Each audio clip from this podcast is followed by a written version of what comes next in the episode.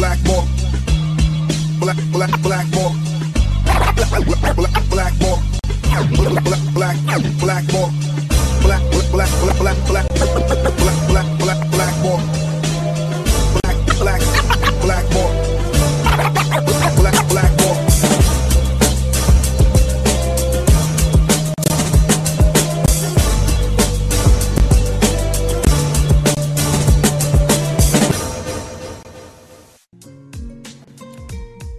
is up, everybody? My name is James Di Fiore, and this is Blackballed. When I was toiling as a freelance journalist, one of the things that I would try to do in order to sort of uh, get the spotlight on me, or at least uh, have editors sort of take a second glance, are the stories that required sort of putting myself in places that normally um, you know a normally journalist journalist journalist would not go. I'll give you a quick example. And and this guest that I have today isn't quite like this, but I'm going to put the connecting tissue together after I I tell you this. During the G20 summit in Toronto, I believe it was 2010. I was walking around uh, Toronto uh, as a photographer, taking pictures of what had become this. Um, basically, it was like a prison in Toronto. In that, all of these barricades among major streets with big fences and menacing looking concrete structures were put in place as security measures. I walked up to a group of police officers and I was trying to get past them. It was near the convention center in Toronto. And they said, nobody is allowed to go back there. Okay, that's our headquarters. That's the security headquarters right there at the convention center. And I was like, okay. And then I just took a different route. And then I walked up to the roof of the headquarters, the security headquarters, took a picture of the cops that I just spoke to, and then 10 minutes later walked back around and I was like, yeah, I just took a picture from that place I'm not allowed to go to. What's going on with security here? And I, I sort of did like that. The, connect, the connecting tissue is the getting noticed thing isn't about vanity sometimes. Sometimes it's about the work. And sometimes it's about the passion that we find ourselves feeling for an issue that we're reporting on whether it's an issue that we want to advocate for or something that speaks to us. These are the kinds of things that that create Pulitzers because you know you're motivated to do things for the right reasons, hopefully. And um, my guest today, I believe, is is motivated to do the work that she does for the right reasons. She's gotten a lot of slack, a, a lot of flack online, just because. Um, well, there's a whole bunch of stuff, reasons why. A lot of it has to do with people's ignorance. But I, I respect this person because of the way that she's gone about her career. So, uh, with all that in mind, please welcome to the show, Sarah Ashton Cirillo. How you doing? Hey, James. So I had to switch from the laptop to my phone because we've lost internet. So I just wanted to give you a heads up on that. Okay, that's fair. Thank you for telling me. Um, welcome to the show. You have a bio. Oh, first, I want to open with this because I think it's important. I, I'm from Canada. I had not heard of you until roughly about a week ago. I was reading um, the stories that I was reading were were surprising in that I didn't know that you were a trans woman until like yesterday evening. And I and, and you know what I liked about that? Everything. Because it felt like you were doing what you were doing in your career based on bona fides and not because you were being used uh, as a token example of of how a trans woman can can be a reporter in a war zone. Is is that something that you kind of are, are hopeful that people are digesting what you are like your bio basically um, in a way that that is similar to that? Sure. It, it's something that I'm glad you're leading with because when people do choose to talk about me being trans, oftentimes it conflates with the work that I'm doing. And ultimately, we say here in the military, especially among my commanders, when this comes up, that in Ukraine, we're not talking about tolerance, we're talking about liberty. And liberty means living your life the way you need to, living who you are, your truth, without worrying about uh, any sort of identifier in front of it. We're fighting for freedom, we're fighting for liberation, and ultimately the trans thing is way down the list for, for my commanders here and many of the folks who are in Ukraine. And compared to how it is in the United States and Canada, at times. I understand that it is who I am. I happen to be transgender. There's no getting around it. But ultimately, it doesn't define me. Well, that's it's honestly refreshing to hear someone say that because I it must be tempting, I guess, if you're a part of a group that is considered marginalized by society. It might be tempting for some, no matter what group that happens to be, to spotlight it themselves as a way of saying, "No, we could do this as well." But when the when, but when it's work like journalism, like I could see that for like you know a, some sort of entertainment industry to have that sort of mindset. But for something like journalism, the work itself is supposed to pr- be prioritized over everything else, including the identity of the person giving the news, right? As a journalist, as a soldier, as an analyst uh, at different times, even as a political operative, as it's going to come up, I'm certain. Hmm. And so I'm using this term. Come uh, up right now, sir. well, sure. Uh, it's not supposed to be about the spotlight. Just due to circumstance, due to happenstance, I am oftentimes part of the story, but it's not supposed to be that way. And when we attempt to stick our identifiers into the story, it conflates the truth, and, and that's where it allows propaganda to come out. When I came to Ukraine, I never discussed being trans. Obviously, I was writing for an LGBTQ paper and it was out there, but I never pushed it until the Russians themselves uh, attacked me with it in April when uh, Maria Zakharova put out a statement about me being a transgender journalist from, uh, you know, Nevada, Las Vegas, who takes pictures with gangsters. And then I, I put it front and center for, for many months. The Russians ran again on television in November, I believe. And ultimately, that's why I've now taken it completely out of my Twitter identifier. But if you go to my Wikipedia, it's it's there, and obviously it's who I am. I'm. It doesn't make me any more or any less, and I don't want to be tokenized by one side, and I don't want to be demonized by the other, because at least that's not how we can accomplish our jobs when we're stuck in the middle of this tug of war. Yeah, sometimes the identity of a person is relevant to the story, and just sometimes it's a distraction. So I, I totally understand that. So when I was going through my Sarah deep dive, I was surprised to find out that you were an opposition research person for Republican candidates. Um, and I asked you off air. I'll just ask you the exact same question because I thought your answer was was actually kind of fascinating. The I the, I was projecting because I would have done it like this. I would have gone undercover and I would have like, you know, done all this mischievous shit and then tried to publish afterwards. But you didn't do that. And I'm just curious, can you tell me um why you uh, a person who describes herself, I think he's sorry, it's from memory, a liberal libertarian or progressive libertarian or something like that? Yes, a leftist libertarian.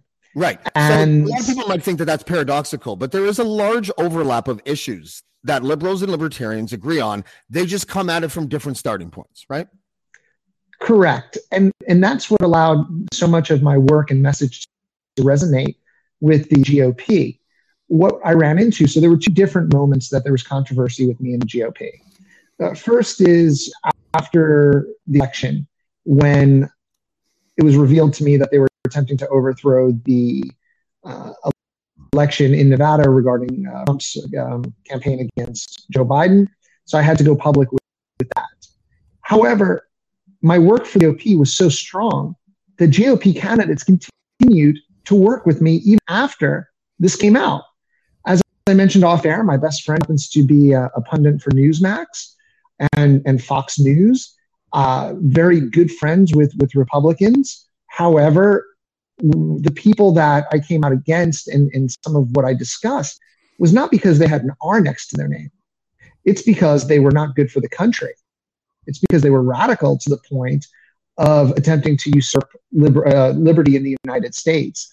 And some of my writings in the Nevada Independent uh, attacks Democrats and Republicans equally for their just tendencies.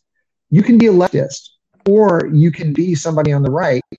And as long as you subscribe this sort of libertarian ethos, then you're going to be on the right side of history because you can have debate over the best way to achieve something. The question is, are you trying to stop the republic in the United States, which happens to be a republic, as you know? Are you trying to usurp liberty? Are you trying to end democracy? If you are, fuck yourself. Did you ever wonder if the those same Republicans would have hired you to be sort of like a public face, like a press secretary, instead of an opposition research person who their names don't normally get into print because of any real significant reason? I was approached to, to run for office um, by Republicans.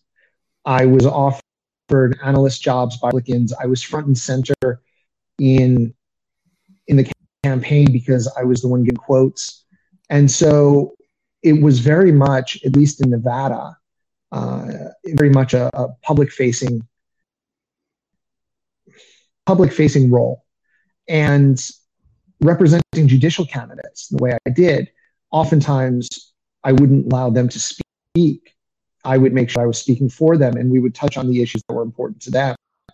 And when it came to judging candidates, the question was if I appeared in a courtroom, in the case of the judges, I didn't care about party. If I appeared in a courtroom, who would treat me better as a human being, as a trans person, or as a human being? Who would also make certain that they're not legislating from the bench?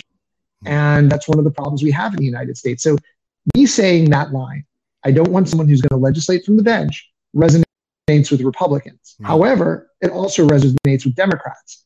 And so people Especially are just able the Trump to presidency, right? absolutely during and, and right after both both sides were really getting tired of that and so ultimately what we ran into with the election work was it wasn't even an approach it's who i am speaking the truth with the candidates that i was working with and Well, I think we might have lost. Oh, Sarah, you're i'm back. back You're back. Okay. i am back Yep. Mhm. I don't. Sorry. Um, yeah, th- th- I think that we put that one to bed pretty well. Okay, I want to get to. Um, I want to get to when you first went over. Actually, first, if I can just play something here because I thought this was fascinating as well.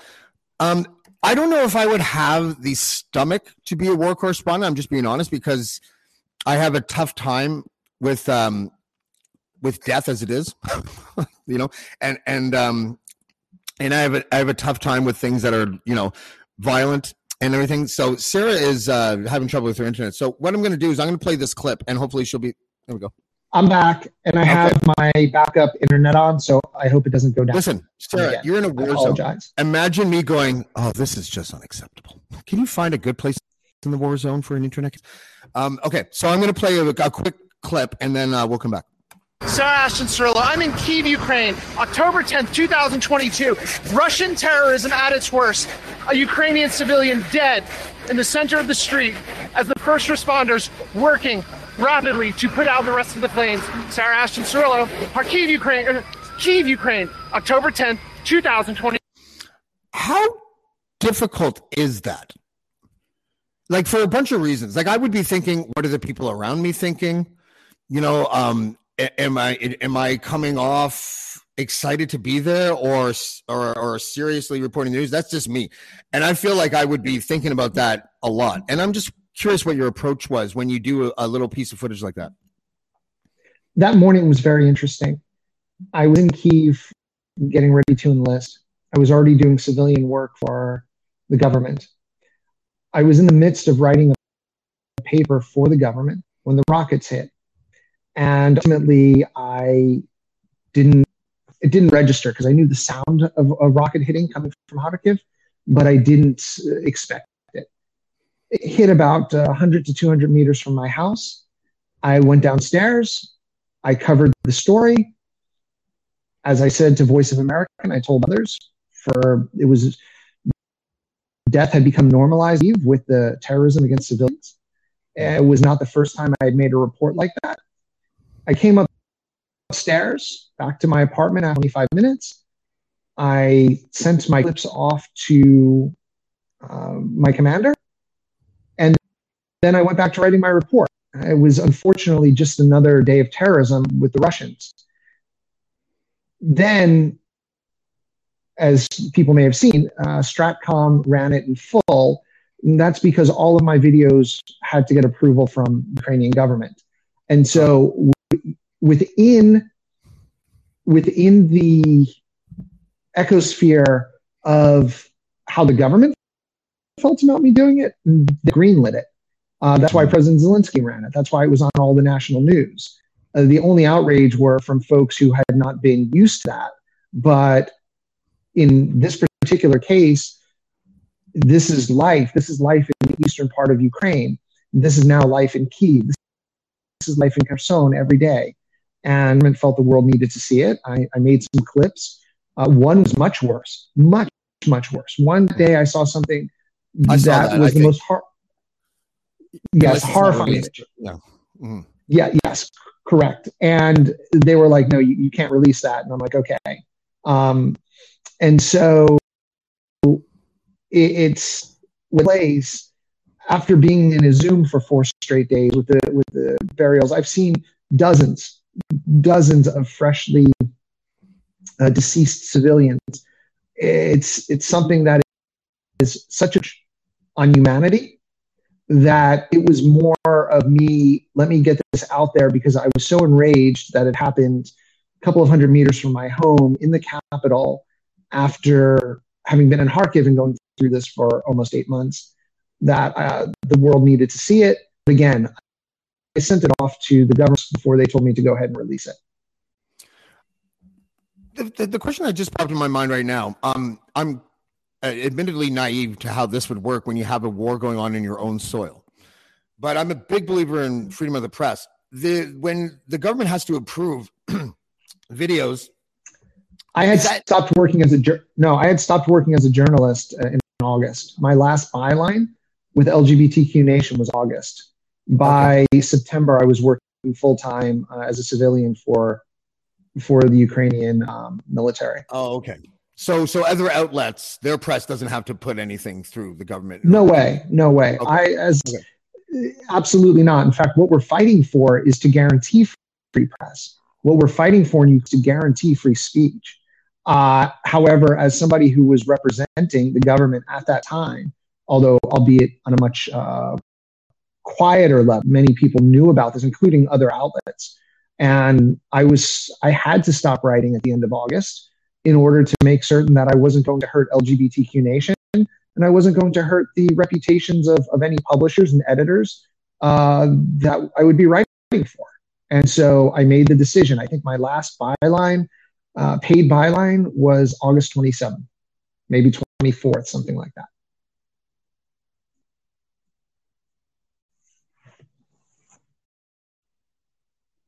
There? James? James?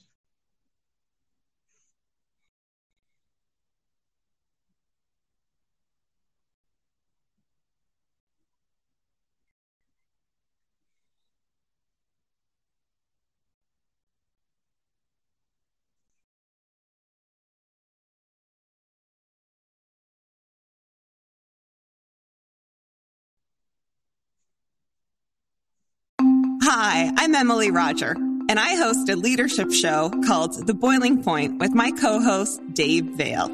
Together, we sit down with trailblazing entrepreneurs, thought leaders, and movement makers who are driving meaningful change in our world. The show is all about exploring the lives and perspectives of leaders who are making a difference.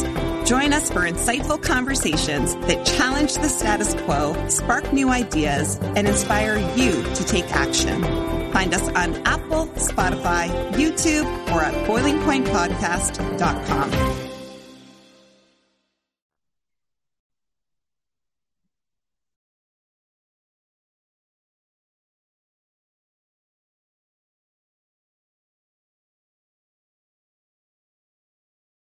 Okay. All right, guys. Sorry about that. Um, that was a patented restream glitch, I guess you would call it. Um, it's really starting to get annoying because they always happen in the middle of important interviews, and I'm hopeful that Sarah will come back. Um, yeah, that was a fascinating interview so far. I I hope she comes back. Um, let's see, see if I can come back. come back. Okay. I'm going to put up a couple of graphics here just while we wait, and hopefully she can come back. Of the difference between how things are reported by some media outlets versus others. So here, okay, there we go. Hey, Hi. James. Hi, sorry, that was probably on my end. Um, Okay. Stream is the software that we use here at the Dean Blundell Network and Blackballed. I gotta say, you guys are glitchy as hell. okay, I'm not sure where we left off um, because my anger just I- me from just now. But um, I, I think I wanted to make certain that folks understood that I was not acting as an independent journalist. I was acting as civilian uh, working with the Ministry of Defense and uh, ZSU. That's right. Okay. Um, what the decision to actually enlist in the Ukrainian military? Do you have ties to Ukraine, or was it just the firsthand witnessing of what kind of atrocities can be committed by one side? It was the first-hand witnessing. I spent a significant amount of time working for the town of Zolochiv, which is about 10 kilometers from the Russian border. I've worked literally along the Russian border. Uh, maybe the closest I've been is five to 700 meters from Russia, uh, not, and much closer to Russian soldiers. But from Russia itself, just about 500 meters on multiple occasions. And so, seeing what I saw through Kharkiv over eight months, uh, seeing what I saw at a torture chamber in Trostianets, which is in Sumy Oblast, in uh, June, made the war very personal for me. Now, other journalists don't go through that. For me, it did become personal, and that led directly to me uh, choosing to enlist. Um, have you been okay with as far as mental health goes? Have you experienced any trauma or any sort of PTSD symptoms or anything like that? I think there's uh, collective PTSD that we're all dealing with. Uh, for me, uh, for me, when I lived in Kharkiv, it was very bad because we came to expect every morning between 2 a.m. and 4 a.m. rockets to come down. If you go into my Twitter timeline, uh, sometimes I would be reporting that the rockets hit maybe 30 seconds before the air raid sirens went off uh, because it was coming down that frequently. So you never slept, right? And uh, that was one of them. Then when I first got to Kiev, it took me a bit of assimilation to get used to be around so many people because Kharkiv was such an empty place. And ultimately, though, you realize that it's something you can deal with afterwards. Uh, in the moment, it's not. It, it's it's bad, but everyone is going through their own battles, and so the trauma that all soldiers, that civilians, that all of society is going to have to go through because of the Russian terrorism is something that we will, uh, you know, we'll all have to work through individually and collectively. But for right now, we put it aside and we are focused on the mission. I know it'd be kind of annoying when people um, make contrasts between one conflict versus another. Uh, but I wouldn't be able to help it. Like I, I see the footage that I just played of you. Um, there is a dead civilian in the background, and obviously passions are stirred up because an invading force dropped bombs that killed civilians. And as an American, did any of this harken back to Iraq or Afghanistan for you? I was an absolute opponent of us going into Iraq. Hmm.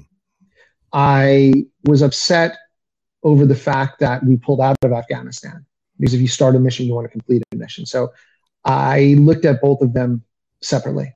Iraq was was a travesty and something that uh, was created under pretenses that were fictitious. Afghanistan was acquired to, and I'm upset that we left. I acknowledge that through warfare, civilians were uh, were killed in both of those uh, wars, as they were in Vietnam. No, no one has clean hands in the United States from the Iraq War. Uh, we all allowed it to take place, and we supported it. And so ultimately, uh, that thought has, you know, used to go through my mind when I would have to say, why was I against one war and so focused on another? But then you realize this is terrorism. This is an invasion. This was not where uh, a country or a group had gotten together and made a, global and collective decision. I mean, we can look at Iraq and say that it wasn't just the United States that that, that took part in that war. It was other nations as well Yeah. in, a, in a collective Yeah. decision. Yeah.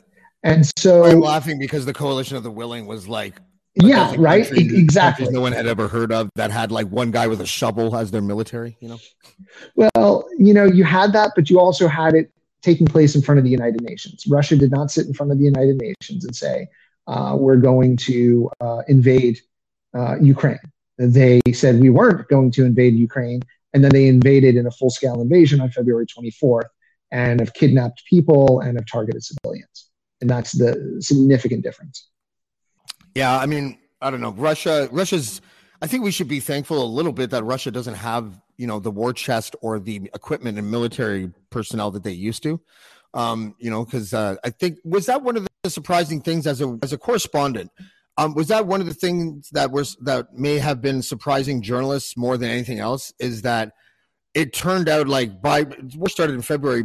By I would say early June, people were like, uh, "That's it." you know, like we're we're you know this is a smaller military than most people imagine. I arrived in Kharkiv uh, March 10th. I arrived in Kharkiv Oblast March 9th. So that was about two, little over two weeks or two weeks after the full scale invasion. I kept on waiting for warplanes to fly over. I kept on waiting for literal uh, bombs to be dropped from bombers on us. I was waiting. I remember at the end of April, I received a phone call from someone in Western Ukraine, a Ukrainian, who said, You have to leave Kharkiv. They're going to invade and you're going to die.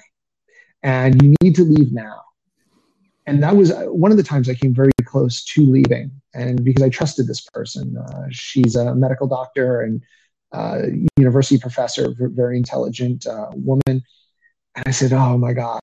And then they attacked the Kramatorsk uh, train station, which was a very famous attack at that time. And I said, basically, uh, I'm going to stick this out. And so we waited. And then we waited on Victory Day, uh, March, uh, May 8th, May 9th. We kept on waiting for them to come. And so there were all these days spent in the spring waiting to be attacked by this army. And then you realize it's not coming. And then you do realize too, when they're mobilizing three, 400,000 people, they announced the new mobilization today, that even if they do come, they will come and they will die on this soil because they are not properly trained uh, soldiers. They're, um, they're either mercenaries or they're the dregs of the Russian society that are being thrown there to be fodder for our ammunition.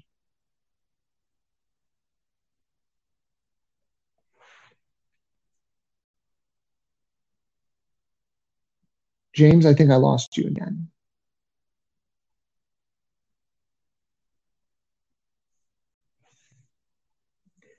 If anybody's watching Blackballed, um, this is Sarah Ashton. I'm a guest with James, and I think there's been a technical issue. So just stay tuned. I'm sure he's coming back.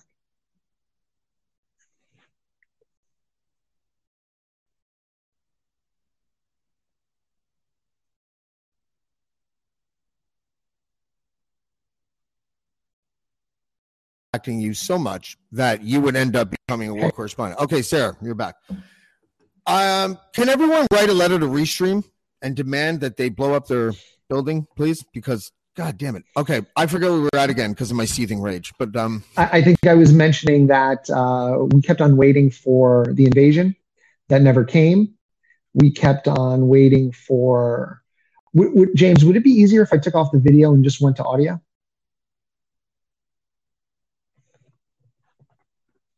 We're going to see if uh, we can fix Restream's problems for Restream and just go to audio. Is that what we want to do? That's what I think. Maybe it will be better. Okay. See when it goes. Hey, hey, James, how's this? Um, that's great. I have a still image of your eyes. oh my gosh, weird. Yeah. yeah, like you look like you're promoting a mask that you're not wearing correctly. Because like, there you go. That's better. Right. Um, okay, maybe hopefully that'll work. Um, okay, now I, I on a little bit just because I want to know what it was like uh, when you were getting into Ukraine and the things that happened with your ID that your your two IDs that had different genders on them. Can you tell me about that? Sure. Uh, I was very afraid to even come into Ukraine. I thought I would be stopped because in uh, about a year earlier, my gender marker had changed. My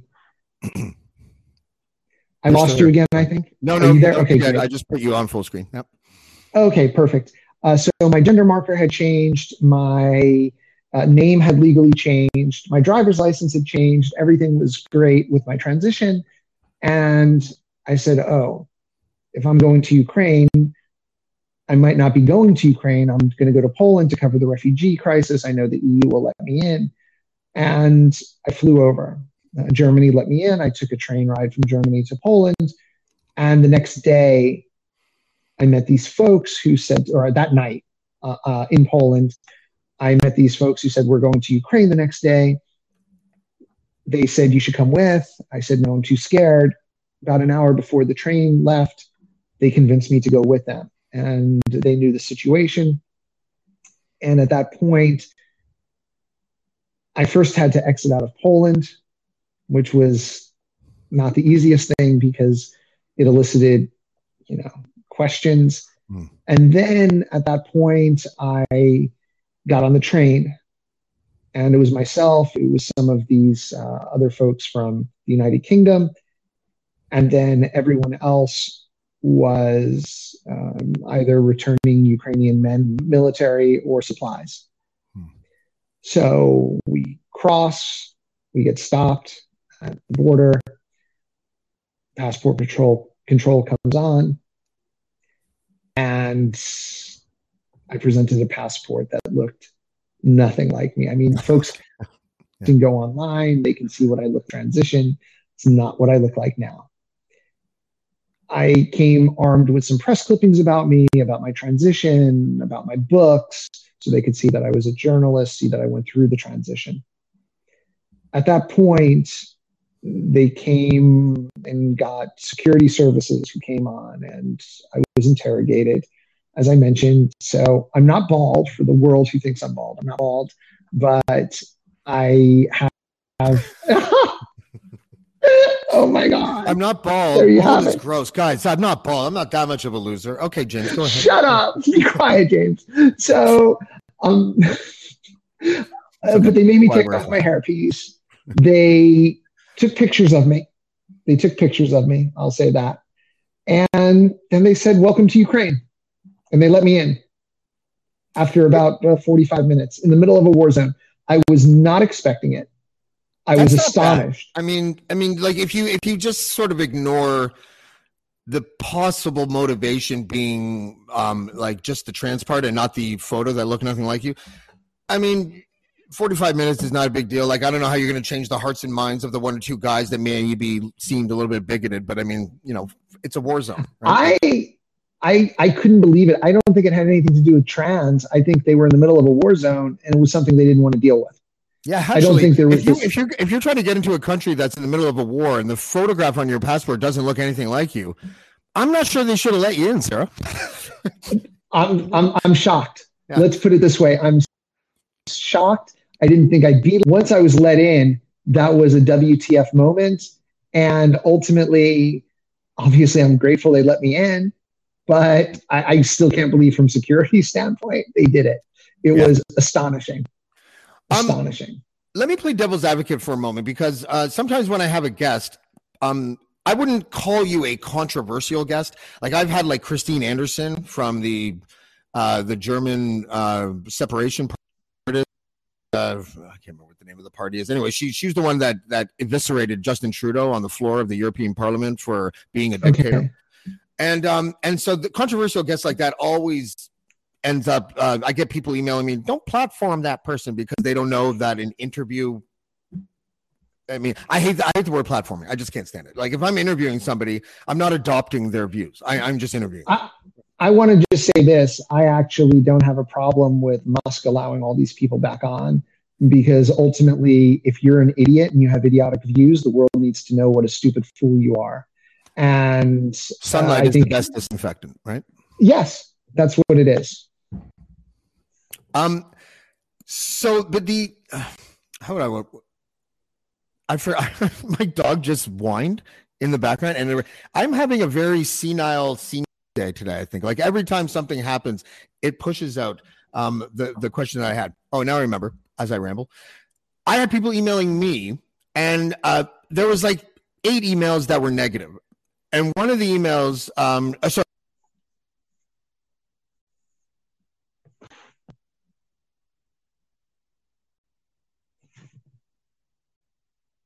I can't hear you, James. James? Okay, there you are. You're there. Um, yeah. uh,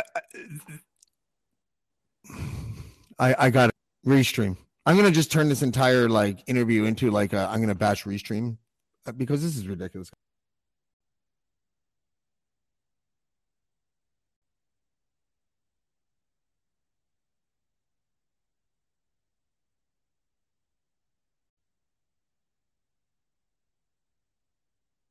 Saying that she was doing all of this just to be famous.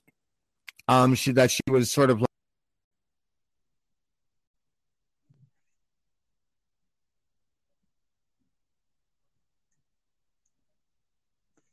James?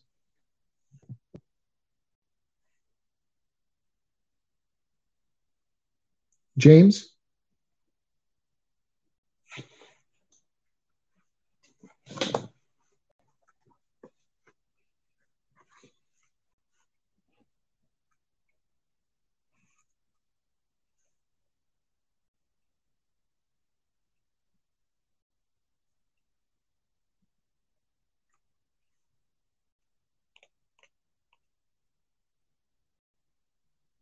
James?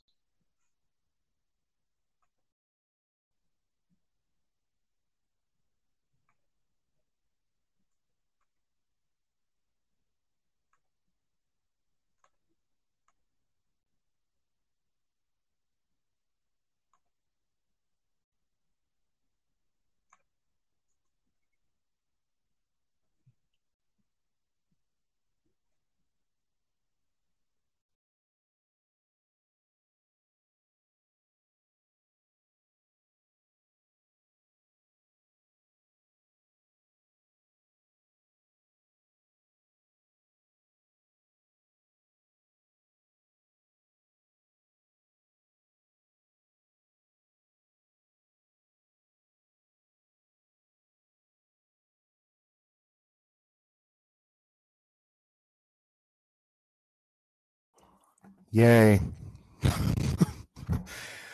okay, I'm gonna end this interview because um I can't take it anymore. Um okay, next next glitch, Sarah. I'm I'm just gonna end it and I'm going if you hear a faint F word from where you are in Europe, that's me. Okay. I've just switched back to the desktop in hopes of it being better, but I'm not sure. I don't think it's you. I think it's Restream. It's always this is always the way it is. Um, unfortunately, a really what I was what I thought was a really good interview was interrupted a million times by glitches and Restream. We'll see if we can figure that out um, before we post it onto the other portals. But they said these people that were emailing me that you were doing this to be famous, and I was just wondering what your response would be to that kind of criticism. Come to Ukraine. And if they sent it from Ukraine, say it to my face. I've lived in Ukraine for 10 months. I'm a member of the military. I have a three year contract. I'm not in the Legion. I'm with the ZSU. I've had to go through counterintelligence background checks, which very few foreigners have. Did they I ask why your passport photo was someone different? I'm just kidding. And so ultimately, uh, I'm going to have criticism from people who are jealous because they think that being some sort of personality, for lack of a better term, on Twitter is something great. It's not necessarily the best thing. It's made me a target in Russia. And ultimately, significant amount of the work I do for the military, for the Ministry of Defense, is very much out of the public eye. Clearly, these are allegations that have been made against me from the beginning. And so ultimately, uh, as I said, they're welcome to say it to my face. I would love for them to message it to me. I would love for them to go ahead and uh, debate me. Let's have a debate on blackballed. Yeah. I, I would definitely host a debate like that on Blackballed. So, so feel free to uh, go what ahead. a- and, can I just say, what a ridiculous route to take to get famous. Mm-hmm. Like, put yourself in danger in a war zone. Like, I'm not saying you would ever do this, but a gun to my head, what am I going to choose? Go to a war zone or a sex tape? I'm going sex tape. That's a lot easier. you know what I mean? you know, people have major fetishes for transgender women. Uh, I can tell you that a lot of people in politics were interested in me. And I can also say that I was in the Washington Post, the Daily Beast, and many local papers before I ever stepped foot in Ukraine. I published two books before I got here. And I can't help it that they aren't familiar with the political machinations of the great state of Nevada. But they're welcome, as I said, to debate right here on Blackballed with James D.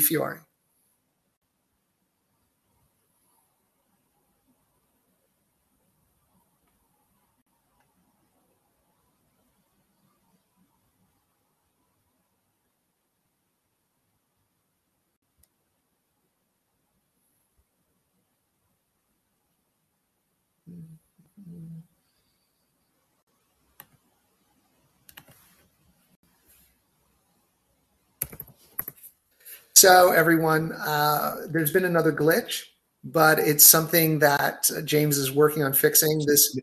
Oh, hey. Yep, there you are. Okay, Sarah, let's let's end it here. I, I, I would hate for another thoughtful answer to be interrupted by a glitch. All right. I, I promised that I would love to come on with you again, and I uh, look forward to continued discussion where we're not having this issue.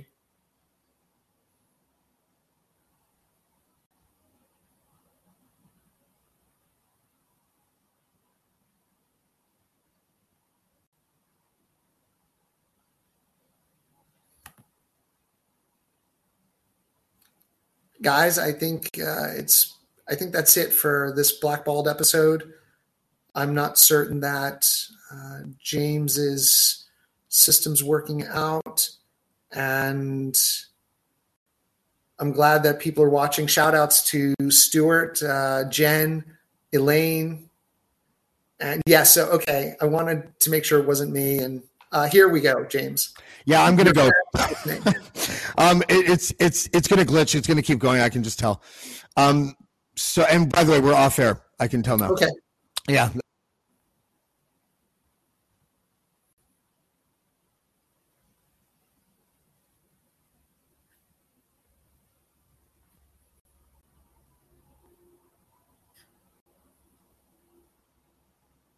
Thank you, Elaine, if you can still hear me.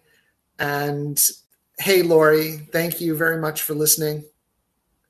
Love Canada. Absolutely love Canada. Yeah. Um, we're going now.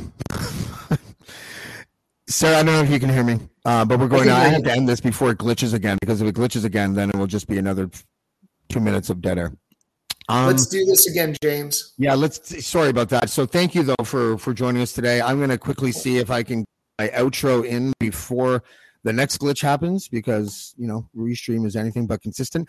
Um, yeah, I would love to have you back. I would love to have an uninterrupted interview with you because I think I learned a lot, and um, and I really think that your bio is one of the most amazing stories I've read in a long time. So, you, uh, Sarah Ashton Cirillo, thank you for joining us today. Bye. Blackmore. Black, black, Blackmore. Black, black, black, Blackmore. Black, black, black. Black, black, black, black, black, black, black, black, black. Black, black,